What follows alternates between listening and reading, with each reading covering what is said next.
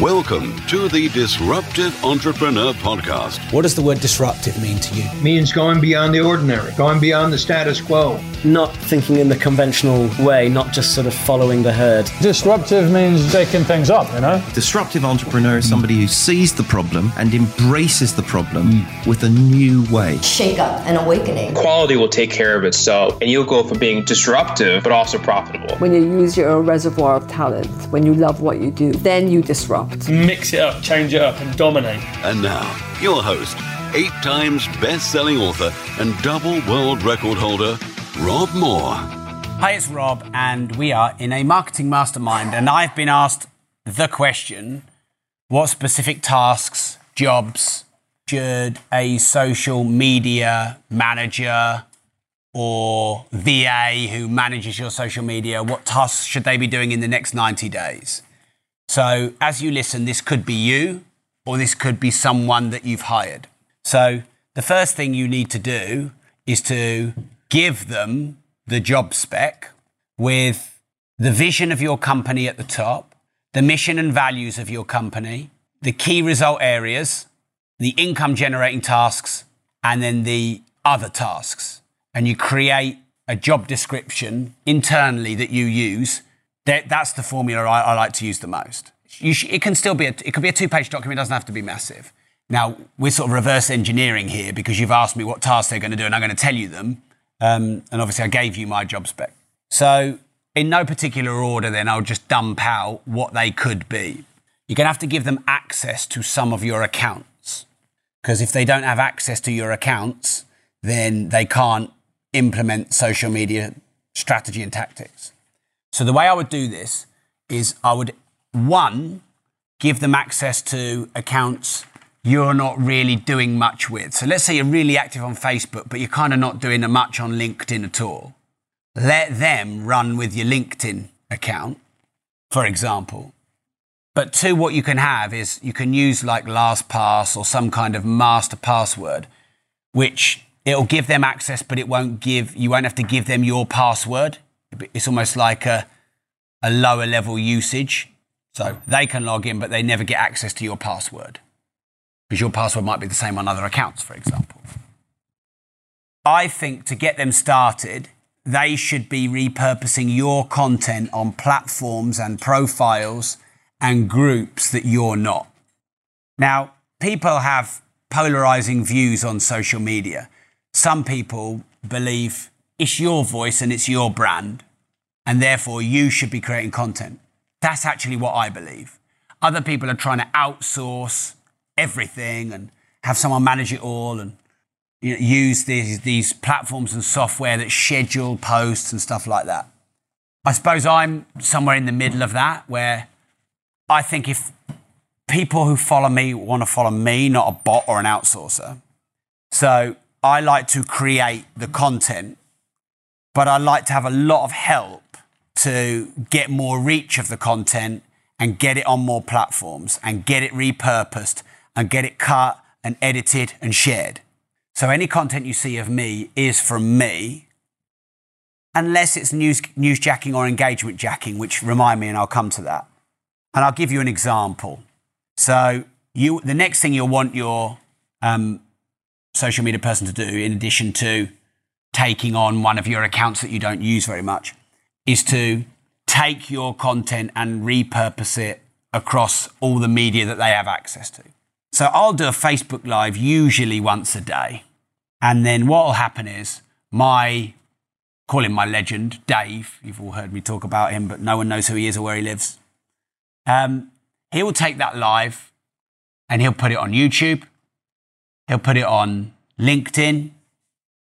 He'll take three or four one minute cuts sometimes for Instagram. You know, put headlines at the top and subtitles at the bottom.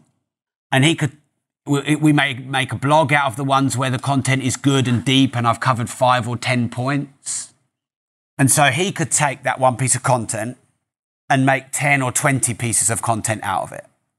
So I would get your outsourcer to do that. I would get them to go through all of your videos and take out excerpts. They could take out quotes. So you know, if you say if you don't risk anything, you risk everything, they could take that out, put it on an image of you. That's an Instagram post. Little bits that are quite funky and, I don't know, ranty or a really good piece of content, 30 seconds, a minute, two minutes, that can be LinkedIn, YouTube, Instagram if it's under a minute. It can be back on Facebook again later. I know some people who do a video, but a week later they post a one or two minute excerpt of it. We interviewed David Icke. Um, we did the we shared the whole video. I think it got 60, 70,000 views. I'm not sure. It was good. But then when we, we took a shorter excerpt of the same video and we reposted it, got 210,000 views. Because I guess it was, because the David Icke video was nearly two hours and this was maybe 10 minutes or less. So don't think you have to create new content all the time. There's new content within your existing content. So that would be what you want them to do. You want them to increase the posting of content across all media. So if you do once a week on a platform, you want to get them towards once a day. If you do once a day, you might want to go towards twice a day. Although some platforms, we're testing all the time. And it totally depends on you and how many followers you've got, so I can't say it's the same for everyone. But on LinkedIn, we're finding once a day is about optimum. Twice a day, sometimes, any more, the reach goes down too much. Instagram, we can get away with three times a day. Facebook, maybe twice a day. The next thing I get them to do is to set up your own group. So, you know, whatever you're known for, there are lots of big groups of it. So I'm quite well known for property, I'm quite well known for business. So we have Progressive Property Facebook group, 24,070 members as I speak, give or take.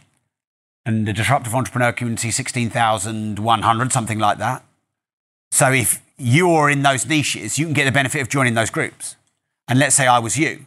Well, what I'd get my outsourcer to do now is to set up my own business group and my own property group and become the authority and the voice and the owner and the admin of a group. And if there's more than one, because you've got different niches, more than one. Now, it takes time to grow, to grow a group. So the next thing I'd do is get them growing the group as well as setting it up. So they might post posts for me. They might set up a group description and become the admin. They might invite all of your friends to join. They might look at where they can get other people joining the group. They might run a few small Facebook ads. You might be able to get group people to join your groups from other groups, although read the description and don't break the rules of various groups. And get them growing your groups. Um, really, Facebook groups are the best. LinkedIn groups seem to have died a bit. The next thing I would do that I'd get them to do is, and you, so remember, them could be you, using your existing platforms to grow your existing platforms. So let's say you just set up a Facebook group, or go on your Instagram and say, hey, look, we've just set a Facebook group up for disruptive entrepreneurs. I've got a two hour live stream on launching any product free if you join the group now and get them to join the group from Instagram onto the Facebook group, or from the Facebook group onto Instagram, or from the podcast onto your YouTube channel. Now, a good way to do that is to give them some kind of gift or bonus for joining.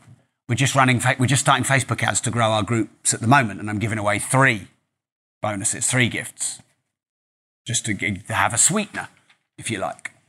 That'd be the next thing I'd get them to do. I would get them to follow all the major influencers in your space. So if you're, you know, in, in the sort of women brand space and in the care home space, who are all the big influencers? Get them to follow them and get them to model some of their best work. Now, this is really important. Model, don't copy. Now, I know there's the saying, good artists copy, great artists steal. And I know there is a lot of people who copy, and I have copied. I actually don't think that's a smart play. Model is different to copy. Model is what you did worked, so I'm going to model what you did, but I'm going to write it and do it and say it my way. I think that's really important. So you remain unique, but you model what works. And that could be engagement jacking posts. What's the best book you've ever read? What do you think of Boris Johnson as the new Prime Minister? Should you buy flats or houses? Should you be getting up at 5 a.m. or is that a load of nonsense? Hustle and grind or work smart? You know, there are certain types of posts, if you word them well, guaranteed to get loads of engagement. And you want to get your outsourcer working out what those posts are. And it's easy to see what they are because you see posts that got loads of comments. And then doing that in your groups and on your content. I think your content should be 70, 80% content, 10% personal, i.e., where you went, what you did, so they get to know you as a person. 5 to 10% pure engagement jacking, where the, the, the, sole purpose of the post is to get loads of comments and shares and likes and debate. And then 5 to 10% selling, making an offer. give or take. And if that didn't add up, tweak it accordingly. Because it might have added up to 105. I don't know. And so you want to get your outsourcer on that. Next thing you want them to do is to do a, a content plan. So each day, what's planning, what's being posted and when, and then what they need from you when.